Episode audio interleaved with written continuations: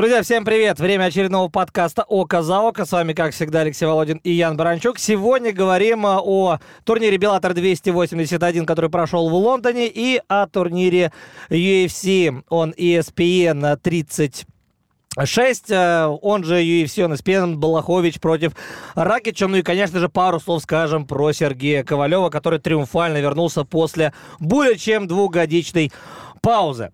Ну что ж, э, давай начнем, Ян, с э, Беллатора. Много чего интересного было, занимательного и веселого, и скучного. Да, получился довольно интересный турнир, э, в общем, с главным ну, скажем так, не очень зрелищным поединком, где э, Майкл Пейдж за временный пояс полусредневесовой категории Беллатора сразился с Логаном Сторли. Но обо всем по порядку. Ну, не, раз уж ты начал про него, давай про него поговорим, потом про все остальное. Мне кажется, это, ну, совершенно нормально, почему нет? Ну, давай про него. Ты ждал большего от этого поединка? Я ждал, да, конечно, большего. Конечно, я ждал большего от Майкла Пейджа. Но я, если честно, ждал чего-то примерно именно такого что, ну, помнишь, мы еще с тобой обсуждали на студии, да, то, что, вероятно, Сторли включит вот эту свою вязкую борьбу на 100%, которую мы не раз видели. А, мне лично вспомнился сразу поединок Сторли против э, Данте Скиро, потому что этот поединок был для него очень важен. Ему надо было обязательно выигрывать. И вот когда Сторли нужно выигрывать обязательно, именно тогда он и включает вот э, свой режим э, бетонного одеяла, потому что пока что эта тактика ему раз за разом приносила успех. А для тебя он выиграл или нет? Вот если бы ты был судьей, ты бы отдал победу кому? Ведь э, решение-то раздельное. Я бы отдал Пейджу, но вот это, знаешь, мы с тобой, когда обсуждали Спарзу против Намаюнас, э, говорили, что по делам, да, вот именно по той же самой логике. То есть э, чисто эмоционально я не могу себя, на самом деле, отнести к поклоннику Майкла Пейджа, но именно вот по духу смешанных единоборств. Мне, конечно, было отвратительно то, что делает Логан Сторли. И всем сердцем я был на стороне Майкла Пейджа. Другое дело, что, возможно, судьи, которые отдали победу э, Сторли, тоже были сердцем на стороне Пейджа но они посчитали технические действия, и у них вот математически выходил, выходило, что Сторли победил. И они были, опять же, это мои э, предположения, вынуждены отдать ему победу, потому что он просто больше баллов набрал. Ну вот тут я бы не то чтобы поспорил, да, но мне кажется, что э, термин по делам, да, как раз э, сработал э, в бою э, Эспарза э, на Маюнас, и здесь не сработал, хотя мог действительно сработать, но дело в том, что э, Пейдж однозначно забрал э, четвертый раунд. И здесь нет вопросов ни у кого, включая э, судьи, все отдали ему этот раунд. А вот остальные раунды, они получились гораздо ближе, да, и действительно контроля, залеживания. Но ведь это было залеживание это э, не был контроль плюс удары. Это был контроль плюс контроль. Да, причем, э, ну вот таков именно Сторли. А ведь часто борцы, там, выходцы из студенческой борьбы США или из вольной борьбы, Э, когда они ну, начинают усердно тренироваться по ММА, им именно ставят ground and pound технику, чтобы не было вот просто залеживания, а чтобы был ущерб определенный, тогда никаких вопросов. Есть люди, которые работают вот в партере грамотно, есть люди такие, как Хабиб, когда человек встает из-под э, Хабиба и просто идет, его болтает в разные стороны, потому что ущерб был э, очень серьезный. Ну, а есть такие, как Сторли, которые ну, почти не бьют, и это действительно ну, может привести к тому, к чему это привело в Fight Nights, да, что просто когда человек смотрит такой бой, кстати, сам Скотт Кокер был против такого решения, и это, кстати, э, чуть ли, ну, я лично не помню за все время, вот за все 10 лет, сколько мы комментируем Беллатор, я не помню ни разу, чтобы Скотт Кокер как-то высказался по поводу судейства. И это тоже из ряда вон выходящий случай, когда он позволил себе э, негативно отнестись к судейскому решению. Ну, ему совершенно точно не понравилось, это сто процентов. Э, что касается вообще э, раздельных решений в карьере Майкла Пейджа, можно, наверное, немного поговорить о некой карме, да? То есть с Дугласом Лимой раздельные решения в его пользу, сейчас с Логаном Сторли раздельные решения не в его пользу. А можно посмотреть по-другому. Помните, был бой Пейджа с Фернандо Гонсалесом, где э, убегал фактически э, Пейдж, да, а Фернандо, работая вторым номером, как раз хотел зарубиться. И весь бой говорил э, всеми своими действиями, давай, давай попробуем в стойке, давай порубимся, давай рискнем. Э, как говорится, черех крепче выясним в конце концов. А, но тогда тоже было раздельное решение и в пользу Пейджа. То есть вот два раза на тоненького. Тогда никому не понравилось, отдали Пейджу. С Лимой все думали, что все-таки Дуглас чуть получше и отдали опять Пейджу. А теперь, когда первый бой за титул Майкла дома, и он э, раздельным решением проигрывает. Вот здесь, наверное, кармически да. Но по духу я говорю нет. Да, причем э, э, ведь вот победа, такая победа в таком бою, который отдали Сторли, это не идет на пользу спорту в целом. Индустрии вообще, да. Это не идет на пользу дивизиону, это не идет на пользу Беллатору. То есть получилось так, что вообще все кричало против того, чтобы отдали э, Логану Сторли, но, тем не менее, ну, я лично вот оправдываю судьи э, вот именно такой логикой, то, что по, по большому счету идеальный судья — это всего лишь автомат, который фиксирует Э, количество набранных баллов. То есть и таким образом э, он все записывает и потом отдает. А что там по духу, понравилось, не понравилось, это как бы уже должно быть отодвинуто на второй план. Все так. Только судьи не автоматы, они люди. Ну, в данном случае вот э, получилось как получилось. Э, уже ничего изменено не будет. Кстати, по поводу раздельных решений в карьере Логана Сторли, у него вообще получается просто какой-то э, split decision fest в последнее время. У него 4, 3 из последних четырех поединка закончились раздельными решениями, да. И если боюсь, Ярославом Амосовым отдали киевлянину победу, то есть э, в поединках э, против Скиро и Пейджа, причем поединков одноплановых, где он э, практически никакого ущерба не нанес при большом количестве контроля. Э, отдали в обоих случаях э, Логану Сторли. Но все-таки бой Ярослава и Логана э, выбивается из этой общей картины на самом деле, потому что Ярослав очень круто провел первые 10 минут и, откровенно говоря, просел в третьем раунде и сдал этот раунд. Вопросы начались как раз там во втором отрезке. А теперь-то у нас будет реванш, у нас есть временный чемпион Сторли и постоянный Ярослав, тут уже без вариантов. И на дистанции в 25 минут это реально интересно. Потому что Амосову придется работать по-другому, э, в первых раундах совершенно точно, более экономный режим включать, потому что вот по ощущениям э, их первой встречи, да, кажется, что они действительно друг друга переехать не смогут. Вот. Здесь еще, конечно, много чего накладывается, и, возможно, этот бой будет э, не скоро, совсем не скоро. Тогда Логан Сторли будет защищать временный титул. И в этом случае что будет делать Кокер? Он сделает реванш с Пейджем? Или же нет? Потому что Дугласу Лиме уже назначен бой против Джейсона Джексона. Ну, возможно, кстати, победитель поединка Джексон против Лимы, а совершенно не факт, что им станет бразилец.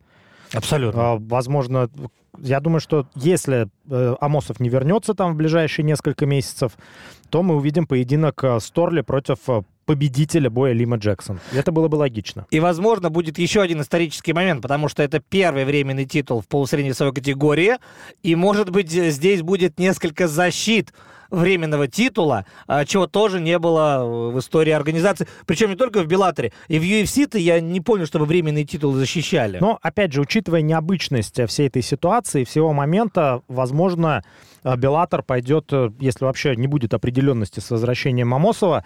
А помнишь, э, есть такая, ну, в боксе история, как чемпион в отпуске. Да-да-да. Да, они могут сделать вполне такой же вариант, да, Амосов чемпион в отпуске, а, таким образом Сторли там или кто-то становится регулярным чемпионом, пока Амосов не вернется, и как только он вернется, он сможет подраться за вот э, объединенный этот пояс.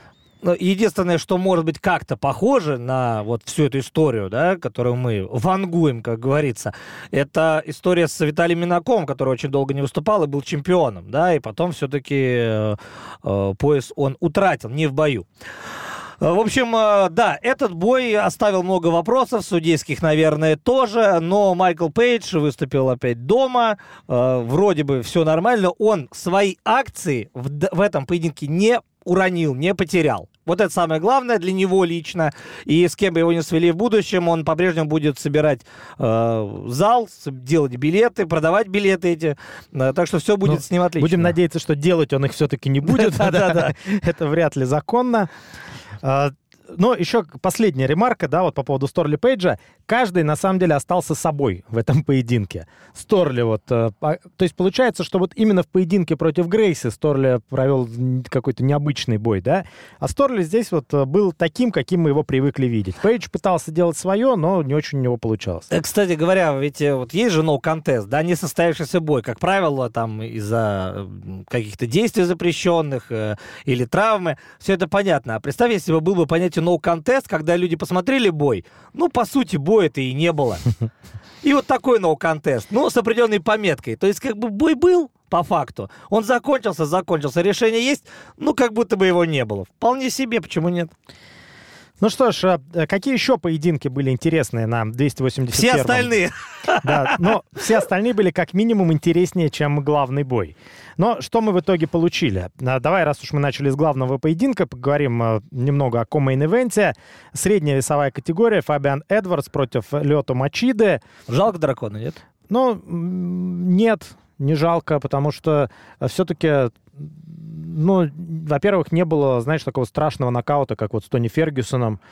С другой стороны, ну, годы берут свое. Э, молодой, в общем, и, и бодрый Фабиан Эдвардс э, красиво выиграл, но без какой-то лишней брутальности.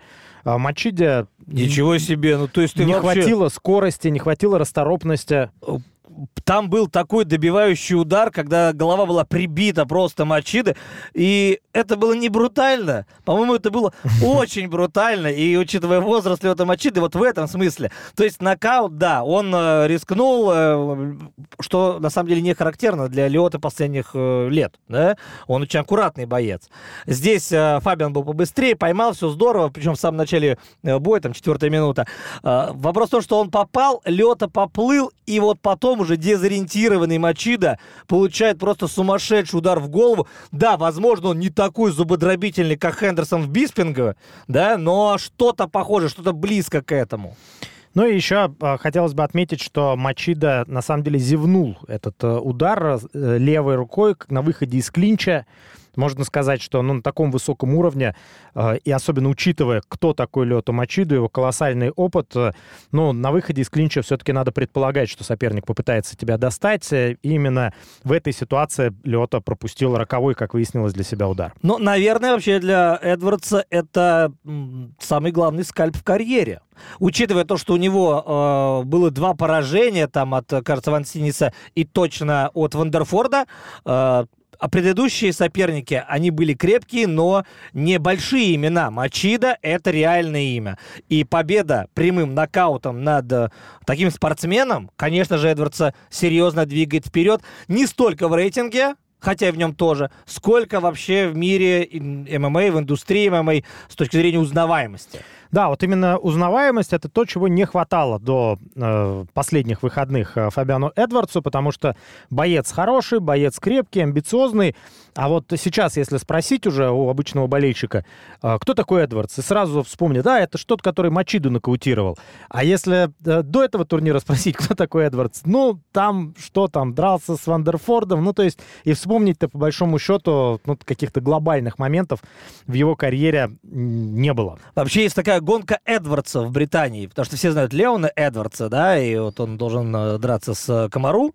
А, и есть Фабиан, который в другой организации, но который сейчас начинает, возможно, какое-то большое восхождение. Потому что он был действительно раскован, действовал ярко, и на него было приятно в какой-то веке смотреть. Ну и Кристиан Эдвардс в полутяжелом дивизионе Беллатора, не оправдавший на данный момент надежд, но очень потенциально хороший боец из Джексон Винг. А он разве британец? Не, ну, он американец. Да. А тот я говорил именно про британцев, то есть внутри, внутри Туманного Альбиона. В общем, э, содержательным получился этот э, поединок с точки зрения именно Фабиана в первую очередь. До этого вышли девушки Кана Ватанабе и Денис Кильхольц. И фактически этот поединок, как мы уже отмечали, был э, претендентским. А, потому что вот она бы э, проигрывала Лис Кармуш очень быстро, там буквально за несколько секунд, а Кирхольц с раздельным решением уступила Веласкес. И казалось, в чемпионском бою. В чемпионском да. бою, да. То есть победительница в этой встрече теоретически теперь должна сразиться с э, чемпионкой, то есть с Кармуш. И так как выиграл Ватанаба, мы имеем реванш. Скорее всего, скорее всего. А Кирхольц может, э, будет иметь реванш с Веласкес. При этом не отменяется э, реванш между Кармуш и Веласкес немедленный. Вот такая история, как бы здесь многоходовочка, особенно после того, как Эли Лей Макфарлейн э, конкретно сдала позиции, уступив у себя дома малоизвестной сопернице, то, наверное, она вот из этой титульной истории сейчас э, выбывает.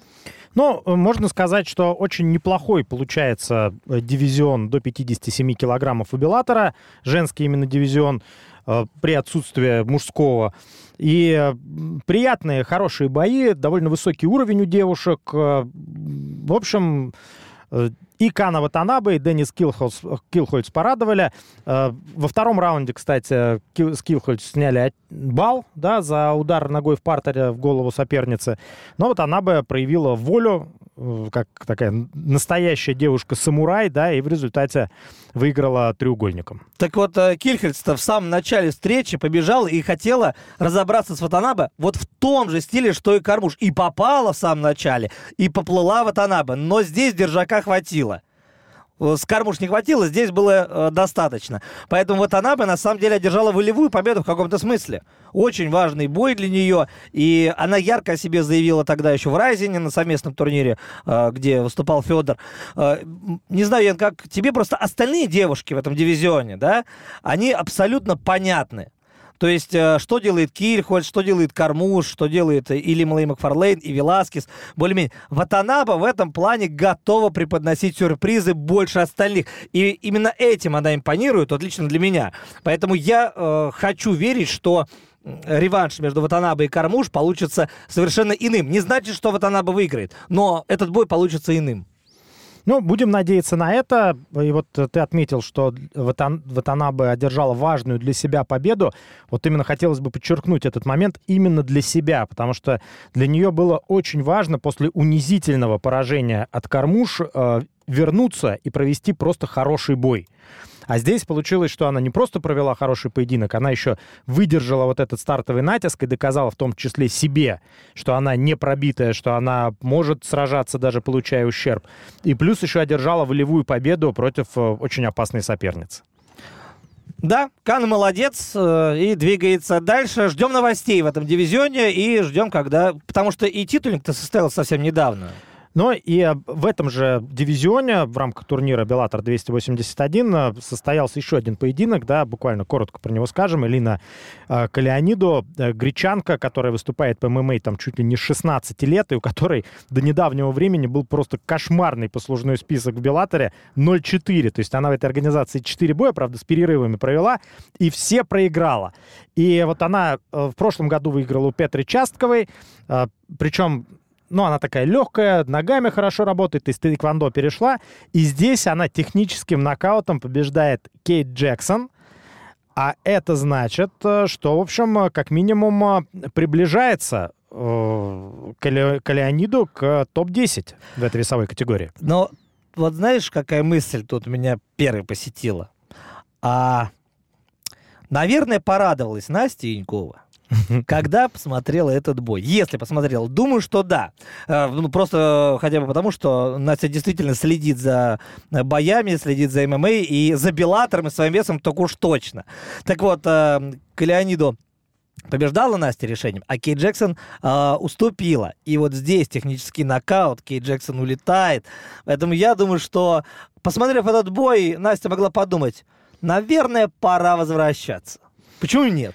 Ну, будем надеяться, что э, Настя, в общем, не просто вернется, а получит от своего возвращения э, положительные эмоции. Ну и также в этом весе не забываем, что наша надежда это Диана Авсарагова. Она сейчас на 10 позиции рейтинга категории до 57 килограммов. Ждем также ее возвращения в клетку Беллатор. Что еще э, было на этом турнире? На самом деле, ну, про полуделя. Давай поговорим про полудели. Э, во-первых, непонятно, закончил карьеру или нет. Вроде бы да, но непонятно. Ну да, действительно, по-английски как-то получилось. А, выиграл э, ярко. Э, ну и Вендал Джакома, наверное, это не уровень Пола Дейли. Причем это не уровень Пола Дейли и сейчас, и, естественно, это не уровень Пола Дейли там трех-пятилетней давности. Но бразилец молодец. Да. Бразилец сражался. Выиграл первый раунд. Да, в первом раунде прям возил он Пола Дейли. Очень много было борьбы.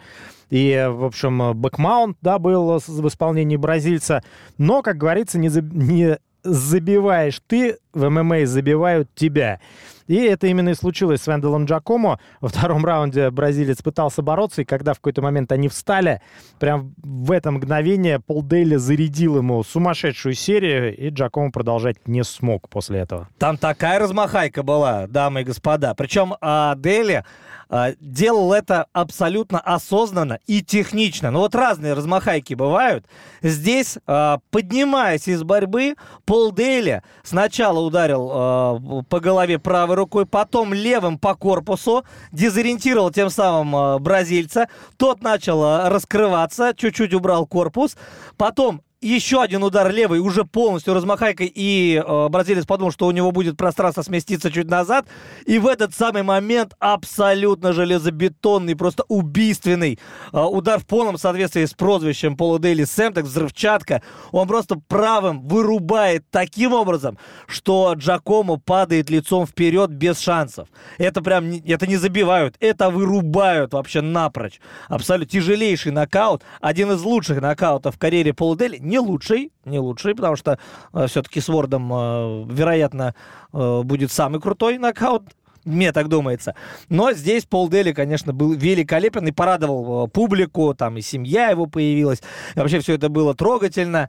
А, не хотелось бы, чтобы Пол Дели уходил. Он действительно в порядке, он готов, он может. Он должен нам еще бой против Корешкова. Ну, нам-то нет, конкретно ну, Андрею. Я имею в виду вообще нам, болельщикам, а уже потому что в России многие настроились на этот поединок, и все так вообще мечтали его увидеть, а тут как-то, да, получается, мама вышла в клетку, там были трогательные слова, слова, но вот именно какой-то уверенности э, я не почувствовал. К тому же, если не ошибаюсь, Пол Дейли уже как-то заявлял о завершении карьеры, но, э, может быть, ему просто нравится внимание к своей персоне. Знаешь, когда вот человек уходит, к нему так тепло все относятся, ну, а потом вернуться, в общем, никогда не поздно. И к тому же, как мы отмечали, перчатки э, в центр клетки, как это, в общем, принято как, делать, когда человек заканчивает карьеру в смешанных единоборствах, Пол Дейли так и не положил. И, кстати говоря, тут же еще одна маленькая история есть, о которой так подзабыли. Ведь был бой Дейли и Пейджа в Гран-при и пять раундов. И тогда было единогласное решение в сторону Пейджа, но пятый раунд там боролся, боролся Пей, о, боролся Лима, да, и, и сумел перевести даже Пейджа. А вот сейчас, когда мы видим, что Пейдж не улучшается, он не стал лучше, чем год назад. Это видно. А, а Дели, кажется, вот на, своих, на своем уровне. Но Дели тоже боролся с э, Пейджем, вернее, пытался это дел, делать. Я и говорю, Дели в пятом раунде с Пейджа заборол, в пятом. И все. И там, ну, там действительно э, Пейдж был чуть лучше. Но вопрос реванша, например, Дейли Пейдж, в той же Британии. Ну, да, где-то здесь вкусовщина, где-то есть здесь э, свое такое дерби, местечковость, но это крутые бойцы, и реально было бы интересно посмотреть на, на этот поединок. Так что надеемся, что Пол Дейли все-таки не уходит. Вот и к чему. А, что еще а, было в основном карде? Ну, наверное, э, главное разочарование людей, которые любят делать ставки. Люк Трейнер, э, британский непобежденный проспект, вышел э, на глазах у родной публики продемонстрировать класс и еще один фраг в, своей, в свой актив занести. А, противником Люка Трейнера был Симон Бионг, в общем, проигравший последний, если не ошибаюсь, поединок камерунец. И в результате, ну, я бы сказал, что да, и Бион прям очень старался и очень хотел победить. Но и тренер, в общем, ничего абсолютно, мягко говоря, выдающегося не показал в этом бою. Да так он просто, уж простите, ну так глуповато дрался-то. Он э, в какой-то момент начал именно драться. Не спортивно соревноваться, а просто рубиться э, и думал, что сейчас э, Симон Бионг будет принимать эту рубку, сейчас мы устроим настоящее мясо, без защиты и так далее. А Бионг оказался хитрее умнее, просто его бойцовский IQ в данном э, бою оказался выше. Плюс ко всему, Бионг оказался еще функционально здорово готов. Чего, возможно, тренер не ожидал, что в третьем раунде он будет так хорош. Да, ну, получается, первое поражение у Люка тренера. Будем надеяться, что оно пойдет ему на пользу, потому что, да, здесь э, тренер... А почему начал драться-то? Потому что с эмоциями не справился, разозлился и недооценил соперника, и в результате, когда понял, что недооценил, начал злиться, и все это, в общем, сыграло а, потерпел поражение, чем изрядно нас всех удивил. Ну, возражаясь теннисным языком, количество невынужденных ошибок у тренера здесь было слишком велико. А Бионг, красавчик, молодец, воспользовался ситуацией. И, конечно же, опыт ему помог. Ну и Вайхель. Вайхель э, тоже красавец, вернулся в дело, вернулся наконец-то. Вайхель выиграл не решением, о боже мой. Э, когда такое было? Вайхель выигрывает нокаутом, техническим, правда, но ничего страшного. Э, так или иначе, после а, очень уверенного выступления с Педро Карвали, э, Вайхель берет своеобразный такой реванш, возможно, возвращается, 42-ю победу добывает, э, всего лишь шестую, кстати говоря, нокаутом. А до этого последний раз нокаутом он выигрывал тут уже даже... В 2015-м. А, нет, он проигрывал нокаутом Патрисио Питбулю. Хосе Фигеруа, 2011 год. 11 лет прошло, дамы и господа. Да, последний раз э, досрочно э, Даниэль выигрывал в 2016 году. Последние семь его поединков до этого закончились решениями. Ну, действительно, Вайхель э, молодец, э, некогда боец там супер зрелищный, но последнее время наверное, по мнению многих, излишне прагматичный, показал, наконец, класс, и в первом раунде уже ему понадобилось чуть больше минуты, чтобы техническим нокаутом одолеть Роба Уайтфорда. Ну что, э, с Беллатором, наверное, все? Не Нет? совсем. Что еще, еще был хочешь? один очень яркий момент. Энкамп? Да, Оливер Энкамп, О, да, да, да. швед, э, который в свое время выиграл э, необычным, э, удушающим под названием «Японский галстук», вновь порадовал. Ну, он, кстати, выигрывал еще и крутейшим бэкфестом. Даже, скорее, удар предплечьем тогда с разворота у него получился. А теперь удушающий коляска у него получился. Тоже очень необычный прием. Да, багги-чоук проводит проводится крайне редко э, на таком высоком уровне. Вот в Исей был такой прием, а в Исей, причем даже Young Eagles в прошлом году. А, и это очень редкий прием. Посмотрите, кому интересно, вы можете вбить именно э, удушающей коляской или баги чоук именно, и найдете там. Просто так не объяснишь. Да, очень необычный. Э, получается, что один э, боец как бы пристегивается друг к другу, к другому, обволакивает его. И, насколько я понимаю, э, человек, которого душит, не сразу вообще, далеко не сразу понимает, что происходит. Потому что вот то, что произошло в ACA, там так бодро чувствовал себя удушаемый, а потом раз и все. Но он и, уснул, и, он и заснул, не понял. Да. Потому что... Если тебе проводят баги-чок, то, скорее всего, ты не понимаешь, что происходит. Да, потому что прием настолько редкий, что многие не то что не знают название, а вообще никогда его не видели даже. Ну да, потому что, грубо говоря, если тебе проводят японский галстук или твистер, а, там тоже многоходовочка, это такие многоступенчатые а, удушающие приемы. А, они очень сложные, да, и довести их, во-первых, до автоматизма, это уже большое дело. А продемонстрировать их в ММА, не в джиу-джитсу, это вообще что-то с чем-то. Так что здесь э, Оливер Энкамп э, просто ярчайший парень. И на самом деле это очень серьезная сила, мы, ну, я надеюсь, в том самом полусреднем весе. Потому что сейчас у него получается серия... Э, а, нет, у него серии нет, потому что он Крачмеру проиграл. В общем, если не давать борцов таких, как Крачмер, и вообще там... Э, 50-кратный All American и так далее, то у Энкомпа все очень ярко и хорошо. Хотите получить шоу?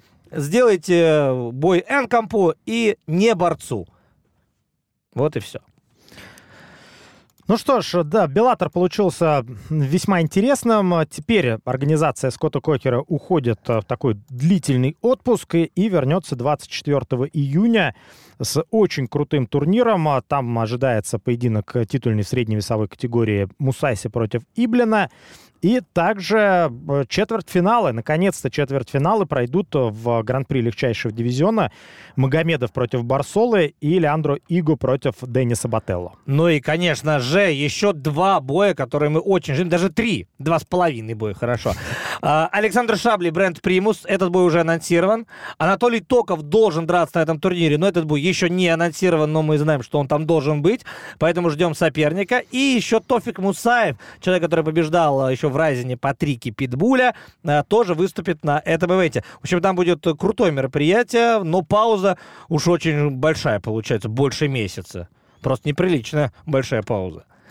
Э, знаешь, Ян, вот переходя к э, турниру UFC, э, я тебя хочу спросить только об одном. Лондонский турнир Беллатора круче, чем турнир UFC, вот этот? Ну, как минимум, они сопоставимы. Как минимум, я вот сейчас, если просто абстрагироваться от там имен по качеству боев, я бы не сказал, что там UFC лучше, то есть... Э, я бы сказал, что Беллатор лучше. Ну, сопоставимое, то есть... Э, ну, в Беллаторе просто был э, далеко не самый зрелищный титульный бой. В главном событии вечера здесь, в принципе, ну, нормальный, неплохой бой Блахович против Ракича, правда, который закончился конфузом. Но, о, о котором мы позже. еще поговорим, да. А, просто смотри, а, наверняка будет такая точка зрения. Ну а что Беллатор? Да там были, как всегда, ветераны, были мисс-матчи. Дели выиграл непонятно у какого-то Джакома. А, Мачида проиграл, и все, он старик, э, его пора списывать. А Пейдж со Сторли это вообще возня, и невозможно смотреть. Ну чем Беллатор лучше? А с точки зрения, вот мы же с тобой смотрели э, в прямом эфире и то, и другое. Но ведь ощущения у нас с тобой от, от Беллатора, да, были однозначные. Турнир классный турнир классный, несмотря на главный бой. Но турнир еще классный получился благодаря атмосфере. Все-таки огромный зал в Лондоне, ну не огромный, хорошо, большой зал в Лондоне. А, и с одной стороны абсолютно камерная такая э, арена комплекса UFC Apex, э, которая создает вообще ощущение, что ребята, ну, дерутся вот как на проекте Ultimate Fighter, когда приходит только тренер, там э, приходит несколько человек поддержать, и, в общем, все, в зале тишина, какие-то выкрики слышны. Все-таки, наверное, ну, с одной стороны, это удобно, понятно, там, учитывая времена, там, и ковиды, и прочие ограничения. Э, это очень недорого, да, проводить турниры вот у себя дома фактически, ничего, никаких издержек, просто бойцы приезжают, дерутся, там все рядом, и восстановительный комплекс, и медицина, и все вообще на высшем уровне. Но все-таки вот такой атмосферы именно большого турнира, конечно, не хватает. Хотя вынуждены на этой арене проводились и номерные ивенты в ковидное, в разгар ковидного времени. А, что касается самого турнира, я вот э, для начала хотел бы выделить одного японского спортсмена э, Тацура Таиру, э, который более чем уверенно разобрался с Карлсом Канделарио. Очень крепкий японец в категории до 57 килограммов. Получается, в Беллаторе у нас Ватанабе здорово выступила, здесь новый соответственно, э, боец тоже из Японии. Тацура, э, возможно, да, не хватает больших звезд. Небольшая, не хватает их именно э, из Японии. Посмотрим, может быть, со временем они зажгутся. Ты там вспоминал э, еще во время эфира японских звезд и так далее. Мы, конечно же, помним Таканори Гоми, если кому-то интересно, но мы говорили о бойцах действующих в первую очередь, и ну, это, те, кто одной ногой в могиле, не, не обсуждали. Да, там легенды выступали, но все-таки именно вот по достижениям в UFC, чтобы именно благодаря там своим титулам и выступлением в UFC этих, бой, этих бойцов считать можно было великими. Таких, к сожалению, из страны восходящего солнца в этой организации не находилось. Что касается вообще основного лейтмотива турнира UFC, их, наверное, вообще лейтмотивы, их было два, так уж получилось. С одной стороны, это разборки в полутяжелом весе, так или иначе, все-таки у нас экс-чемпион, да, и один из лидеров рейтинга Ракич в главном поединке вечера. А второй лейтмотив — это, на самом деле, женские бои. Потому что э, бой э, Вирны, э, Яндеробы и Анджела Хилл получился не очень интересным, да, и мало содержательным. И он был в э, соломенном весе. В налегчайшем весе Вивиана Рауджо и Андрея Ли устроили классный бой. И КГБ выглядело отлично, э, у Андрея именно такое прозвище. И Вивиан, получается, такую волевую победу одержала, проигрывая в первом раунде. Красивая стойка, мно... вообще симпатичные девчонки. Красиво дрались, быстро дрались. Было и эффектно, и эффективно. А главный бой, получается, случился между Кетлин Чукаген и Амандой Рибас, и именно эти девчонки получили по 50 тысяч баксов сверху за лучший бой турнира. Так что здесь, получается, вот этот второй вектор женский, да, оказался в чем-то даже более значимым, может быть, или более зрелищным, чем разборки полутяжей, потому что, опять же, там травма была в одном бою, а Куцелаба, ну, потом поговорим, что он там сделал. То есть совсем непонятное. Да, есть много хейтеров э, у женских поединков, но далеко не всегда они получаются незрелищными. Да, мы находились э, под э, впечатлением от недавнего титульного боя как раз в категории до 52 килограммов между Карлой Эспарзой и Роуз Намайонос, но в этом поединке девушки опять, в общем, выступили красиво. И, кстати, вот у женских боев э, тоже есть такая особенность. Э, многие на людях говорят, что не любят их, не смотрят, но рейтинги говорят об обратном. Совершенно верно. И даже если вы поместите в карту Пейдж Ван Зант э, или Рэйчел Астович Бердон, просто уже Рэйчел Астович, а, то вы в любом случае получите рейтинг, причем неважно, не это будет бокс, ММА, кулачка, все что угодно. У меня тут еще один такой вопрос, Ян, к тебе и к вам, а, уважаемые слушатели, в том числе. А как ты думаешь, Дэйна Уайт не любит Майкла Джонсона, да? Почему полтинник ты не дал? Ну... Чем, чем не устроил нокаут Майкла? Может быть, а, ну, опять же, это мое предположение, да, может быть, э, потому что Майкл начал просить 50 тысяч долларов. Ах, я вот, вот оно Да, что. я сразу вспомнил, как э, в свое время э, в такой же ситуации очень красиво выиграл э, э, Никита Крылов. И он прям тоже открытым текстом, здесь как было еще более завуалировано, начал говорить, посмотрите, как я красиво выиграл, 50 тысяч долларов, у меня, мне очень нужны деньги. И на мой взгляд, несправедливо, но тогда бонус он не получил. Может быть, вот как раз здесь э, такая причина, что когда боец начинает, типа, говорить «давай», не дают. Может быть, может быть. Э, но потому что это очень крутая победа, и в контексте всей карьеры Джонсона, и сам нокаут получился отличным, и после, учитывая тот факт, что это произошло после четырех поражений, э, да. Все мы, конечно, порадовались за Майкла Джонсона, было приятно на него смотреть. Очень круто он вообще провел этот бой. Э, ну, только положительные эмоции. И, кстати говоря, очень крутой э, бой был в легчайшем весе между Дэви Грантом и Луисом Смолкой. Там тоже был нокаут. Нокаут очень крутой. Там, правда, был один нюанс, да, потому что э, был невероятно точный и сильный лоу-кик за несколько секунд до этого нокаута, и уже э, стоять на ногах просто не мог ровно. Он не был потрясен, но нога левая не слушалась и вело смолку. Именно поэтому он стал вот идеальной мишенью для э, Дэвида, Дэви Гранта, который, естественно, ну, вырубил ну, буквально в там, следующем действии Луиса Смолку. И этот нокаут тоже тянул на 50 тысяч и не получил Грант. Вообще, кстати говоря, давай перейдем к этому бою буквально на пару секунд. Меня удивило, как в этой весовой категории э, работает Грант. Он вкладывался в каждый удар. Я думаю, что Смолку никогда так не били вообще.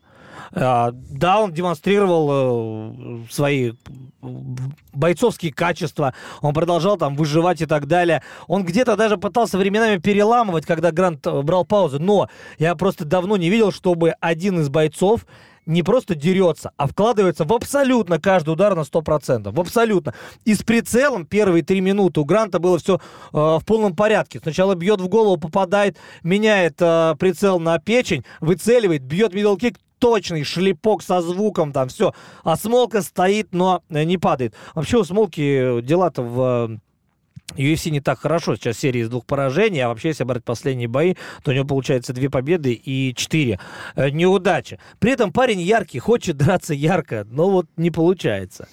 Но э, вот в этой именно весовой категории я сразу же вспоминаю недавно состоявшийся бой. Это было главное событие вечера.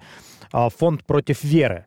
И фонд э, в первых раундах э, тоже вкладывался практически в каждый удар, пытался именно потрясти соперника, э, нанести ему максимальный ущерб. Ну а чем это закончилось для фонда, мы все прекрасно помним. Вера устроила ему настоящую кровавую баню. Так вот, этой победой, не только такой яркой, да, Дэви Грант, возможно, себе бой-то с фондом и организует. Хотя понятно, что там рейтинги это ну, рейтинги в целом против этого боя, да, но я говорю, что он, в принципе, был бы неплох, потому что с Верой э, Грант дрался и уступил Вере э, решением. Этот будет точно не интересен. И вообще в эту когорту, там, где вот идет э, Сенхаген, Альда, э, Петр Ян, Стерлинг, э, туд, э, Дилошоу, да, туда не влезает Дэви Грант, ну, никак, никоим образом. Но вот э, в своем там низу, в топ-15 где-то, да, э, вполне себе, почему нет? Да, фонд э, сейчас находится на седьмой позиции. Вера после той победы поднялся на пятую, и вот он уже, получается, как бы зашел в топ. Но был бы отличный бой, на мой взгляд. Единственное, что фонту, конечно, долго придется восстанавливаться после того, что с ним произошло э, в последнем поединке. Да, ну Агрант просто молодец. Он прям работал. Он бил как Петр, только медленнее. Гораздо медленнее. Ну что, переходим к полутяжелому Да. весу UFC. Да, Куцелаба, Куцелаба расстроил, не буду скрывать, думал, что он выиграет в этом бою. А, И он вел в этом бою, он боролся, он переводил с Пеном, но был настолько уверен, что он а, ну, как-то не превзойден в борьбе, что ли. Причем против Райана, у которого 12 побед приемами из 20. а, думать, что у тебя вообще не будет э, никаких проблем в партере, и что ты можешь отдавать шею как угодно, ну, по меньшей мере, глупо. Но здесь э, Райан Спен молодец, он подловил и провел шикарную гильотину э, без шансов абсолютно. 2 минуты 22 секунды всего тобой продлился. Да, когда э, после того, как Куцелаба дважды проиграл Магомеду Анкалаеву, а потом, напомним, была ничья против Джекоби, и вот, казалось бы, вышел уже на, опять на такую победную стезю, победив в последнем поединке Дэвина Кларка, но здесь э, фаворитом же был, да, Куцелаба, если не ошибаюсь? Небольшим. Вот, но, в общем, не порадовал он своих фанатов. То есть, если бы он был более собран, более аккуратен, и вообще, мне кажется, для Куцелабы это главная проблема, потому что с точки зрения потенциала э, спортивного, технического, у него все просто замечательно. Он очень хорошо обучен, он стойкий, он э, неплохо дышит. Да, он не соответствует уровню Магомеда Анкалаева и всех, кто выше, да, в рейтинге, наверное. Но э, здесь э, со Спеном э, могло все сложиться совершенно иначе. Если бы он просто был более собран, э, более аккуратен и делал свое... При этом бой был бы менее зрелищным, согласен. Но Куцлаба э, мог бы в нем выиграть. Да, Куцелаба остается бойцом бесшабашным. Это, наверное, такая главная его характеристика на протяжении всей карьеры, но, кстати, за это в том числе его и любят. Что касается главного поединка вечера, Блаховича против Ракича, ну, что, что скажешь, Алексей? Я скажу, что Ракич был э, лучше, в первую очередь. Он а, проконтролировал во втором раунде практически полностью. А, он забрал вообще без шансов второй раунд, да. А, он а, смотрелся интереснее в стойке в первом раунде. Интереснее почему? Потому что на самом деле Блахович делал одно и то же. Он пробивал постоянно комбинацию левый по корпусу, правый оверхенд, правый прямой и лоу-кики. Очень много лоу-киков. Но они были и с той, и с другой стороны, но у Блаховича они были тяжелее. Я вообще не согласен с тобой по первому раунду. Мне показалось, что Блахович был как минимум эффективнее. Он был точнее, Ракич никак не мог подобрать дистанцию, выбрасывал правую прямую откуда-то издалека, при этом даже не всегда попадал в блок. Но он был быстрее. Но за скорость не ставят оценки. Да, нет, он что-то попадал, но опять же акцентир, а рассечение, полученное а, Блаховичем, там чуть ли не первый удар, левый прямой, он прям так скользнул, и очень неприятная сечка, постоянно Блахович отмахивался, у него были проблемы с обзором, возможно, кстати говоря, это тоже повлияло вообще на ход раунда первого. Да, причем вот тоже момент, э, на который я обратил внимание, э, Блаховича, ну, или это была домашняя заготовка, или он очень быстро понял, что у Ракича длинные, ну, понятно, что он это знал заранее, да, что у Ракича очень длинные руки, и он а, опирается на левую ногу для того, чтобы забрасывать удары подальше. И вот в этот момент, когда только серб переносил э, вес на левую ногу, сразу же шел калф-кик. И уже в конце первого раунда, даже, наверное, ближе к середине, там э, было практически в области колена, нога была левая абсолютно синяя. И в концовке раунда Ракич начал ее убирать. То есть повреждение там было именно на левой ноге весьма серьезное. Хорошо, то есть а, к третьему раунду, с твоей точки зрения, был 1-1? Или ты считаешь, что и второй выиграл а, Блахович? Не-не, второй совершенно точно. И, возможно, то, что Ракич пошел в борьбу, было как раз следствием э, поврежденной левой ноги. Кстати, классно высек ногу, да, одну прихватил, вторую высек, здорово очень перевел, и Ракич абсолютно не боялся борьбы Блаховича, она у него действительно на уровне, там треугольник был, кстати, плотный, и он из него так просто выскочил, как пробка из бутылки шампанского, так пум, и дальше продолжил бороться. Так что Ракич на самом деле очень хорош э, на настиле, возможно, кто-то недооценивал этого парня э, на нижнем этаже, но Ракич доказал, что он готов здесь тоже соперничать. А вот что касается третьего раунда, а, до момента, когда случилась травма, да, а, как ты считаешь, кто вел? Вот там было минута и 10 секунд, да? Ведь Ракич поддавливал, э, Блахович вроде как вторым номером, чистых ударов было очень мало. И опять же, то есть там вообще трудно определить, наверное, э, фаворита вот по, за эту минуту. Ну, стилистически в третьем раунде, ну вот, минуту продолжалось примерно то, что было в первом раунде. Ну да, ударов там было минимальное количество. А, Блаховича провоцировал лоу-киками, заставляя убирать ногу, и потом включался в случае, если пытался перехватывать ответные атаки. То есть лоу-кик как провокация, соперник выбрасывает комбинацию, ты контратакуешь в ответ. Но э, это на самом деле я был шокирован немножко, когда э, Ракич хватается за правую ногу просто на пустом месте. Э, травма, конечно, безумно э, обидная. Да-да-да. Я он... бы даже сказал, нелепая она нелепая, с одной стороны. С другой стороны, если вы посмотрите повтор, он переносил центр тяжести на правую ногу а, и не, просто не уследил, что у него есть небольшое микродвижение в правую сторону. То есть он не опирается назад, как положено, а чуть-чуть вправо. И именно в этот момент вылетает колено, все кончено. То есть э, со стороны может показаться, что вообще, ну, глупейшая травма, ничего не произошло, ничего не происходило. А, но да, это спорт, здесь все на тоненького. А, спортсмены гоняют, да, и в 93 килограмма в том числе. Очень сухо выглядел Ракич, кстати говоря. Вот, и э, восстанавливался, спал там в этой э, камере с кислородом правильно разряженным, что там соответствует определенной высоте над уровнем моря. Э, но проблема была именно здесь. Его организм, его мышцы здесь подвели его. Вот э, ошибку он эту допустил, и все закончилось. Если бы не было этого момента, ты э, солидарен с нашим коллегой, не буду говорить каким, э, который говорил, что ну это будет вата 5 раундов. Во-первых, Ват, видимо, он предполагал, что будет со стороны Блаховича, он будет возить Ракича. И этого точно не было. Нет, бой был хороший. Бой был смотрибельным, и главное, он был конкурентным. И э, очевидно, что все пошло не по плану ни у того, ни у другого. А как мы знаем, именно в таких ситуациях самое интересное и происходит. Э, в общем, э, действительно очень обидно. Но что обидно, конечно же, для Александра Ракича, который имел, в общем, э, все шансы этот поединок еще в свою сторону закончить.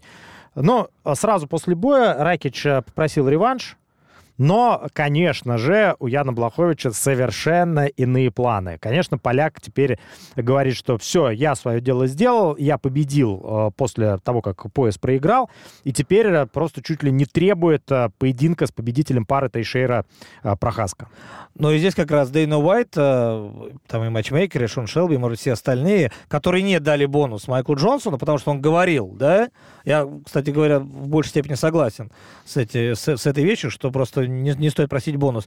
Также и здесь, ну, ребята, здесь реванш просится в большей степени, чем что бы то ни было другое. Потому что здесь нелепая травма, история не завершена. Бой был интересным. А, да, может быть, там э, чуть лучше Ракич был. Кому-то так покажется. Кому-то покажется, что чуть лучше был э, Блахович. Так или иначе, здесь нужно продолжать и делать второй бой, с моей точки зрения. Потому что Прохаска с Тейширой, у них свой бой, и это вообще другая история. Рано или поздно Блахович, там, в случае, если он возьмет реванш у Ракича, он получит этот бой. Но мы не можем, естественно, залезть в голову матчмейкерам UFC. Здесь, возможно, несколько сценариев. А, так, например, если Прохаска побеждает Тейшеру, становится новым чемпионом, и тогда Блахович выходит на титульный бой, то есть приличия соблюдены, получается, экс-чемпион выигрывает поединок у очень сильного соперника и опять заходит на титульный бой, и это уже будет не реванш, это будет новое событие, очень интересное, Прохаска Блахович, чем вообще не главное событие номерного турнира. Вообще, конечно, классный дивизион, именно его верхушка, получается, очень много молодых и дерзких, потому что Анкалаев, Ракич, Прохаска, вот это трио просто слоноподобное абсолютно, и здесь кажется, что Тейшейра, да вообще ни с кем из них шансов нет, просто ноль. И еще Блахович, а, который в реванше, смею предположить, тоже выиграет у Тейшейра, хотя кто знает. Да, и здесь вот еще один э, тоже можем поразмышлять э, о том, а, какие варианты у Анкалаева. Только титул. Но э, может быть, естественно, титул. Может быть, кстати, как вариант, Магомед получит проигравшего в поединке Тейшейра Прохаска как бы, если решат, что нужен еще один шаг до титульного боя. Но как, каким будет этот шаг? Может быть, он получит Ракича, когда тот излечится, да, от полученного Скорее повреждения. Блаховича тогда. Но, я имею в виду, если Блаховичу дадут титульный а. поединок, да, то есть тут у нас получается, вот Блахович уже свой бой выиграл, да, теперь у нас Тейшейра Прохаска на очереди. Они общем... могут сделать официальный претендентский Анкалаев-Блахович. Ну, Официально претендент. Да, то есть тут э, можем рассматривать сразу несколько вариантов э, для Магомеда Анкалаева. И, в общем, все варианты очень многообещающие и крайне интересные. Да, главное прямо сейчас с Прохаской, наверное, не драться. Вот прямо сейчас. Но поживем, увидим. Так или иначе, содержательный турнир, э, очень много досрочных финишей, что не может не радовать. Поэтому, ну, как раз здесь андеркарт получился более затянутым, но тоже содержательным, по большому счету. А, несколько слов про Сергея Ковалева. Буквально скажем, а, действительно, пауза была а, очень большой, больше двух лет.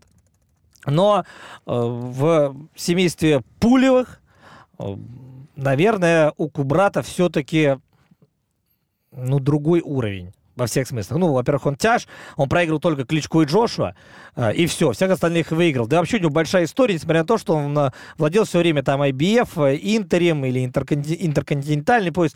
Уже точно не помню, чем там Кубрат владел, но Пулев это такой крепкий тяж, которого куда ни поставь, вообще кассу собирает.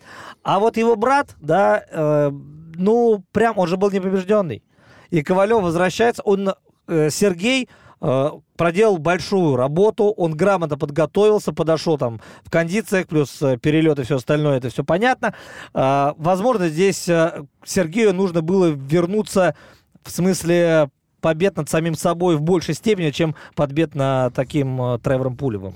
Да, Тервел Пулев, э, Тревел, в общем, да. да, оказался просто ниже классом Сергея Ковалева, да, просто джебом разбил э, Сергей э, целиком соперника. Увереннейшая победа, в общем, в крузервейте, что тоже немаловажно. Кстати, интересные э, мысли высказывал Сергей после поединка, да, отметил, что, да, действительно очень тяжело возвращаться после такой огромной паузы. И э, также сказал, что в следующем бою в этой весовой категории он постарается весить на 2-3 килограмма меньше. Потому что все-таки ему было тяжело вот снабжать энергией такую массу. Это было непривычно. И он готов пожертвовать вот мышечной массы, э, массой в пользу э, скорости, чтобы быть еще быстрее. Ну, это похвально, безусловно. Плюс еще здесь э, нет космических гонораров. У Сергея были по-настоящему большие, огромные даже бои. А, и он хочет выступать очень часто, чуть ли там не раз в три месяца. А, посмотрим, потому что сейчас у Крашера есть порох в пороховницах. Он готов действительно к большим, опять готов к большим боям. Но будут ли эти бои ему давать? Сильно сомневаюсь. Но будем надеяться, что если даже и там не супер большие бои, то хотя бы почаще, да, потому что сейчас для Ковалева очень важно как раз войти вновь в эту реку, Э, и провести, ну, хотя бы один поединок еще до конца года. Но это минимум. Это однозначный минимум. Так или иначе, поздравляем э, Сергея с, с этим, с, именно с возвращением. Вот прям с возвращением, с большой буквы. А так держать, э, оставаться в тонусе, спортивном, соревновательном, э, каком угодно, и быть в, полном гармонии, в полной гармонии с самим собой. Вот что хочется пожелать Сергею Ковалеву, а в ринге он действительно большой, большой мастер. Ну что ж, э, за сим будем прощаться. Меня зовут Алексей Володин. Также в студии был Ян Баранчук. Любите спорт, друзья. Он обязательно ответит вам взаимностью. Счастливо! До свидания. Смотрите «Смешанные единоборства ВОККО».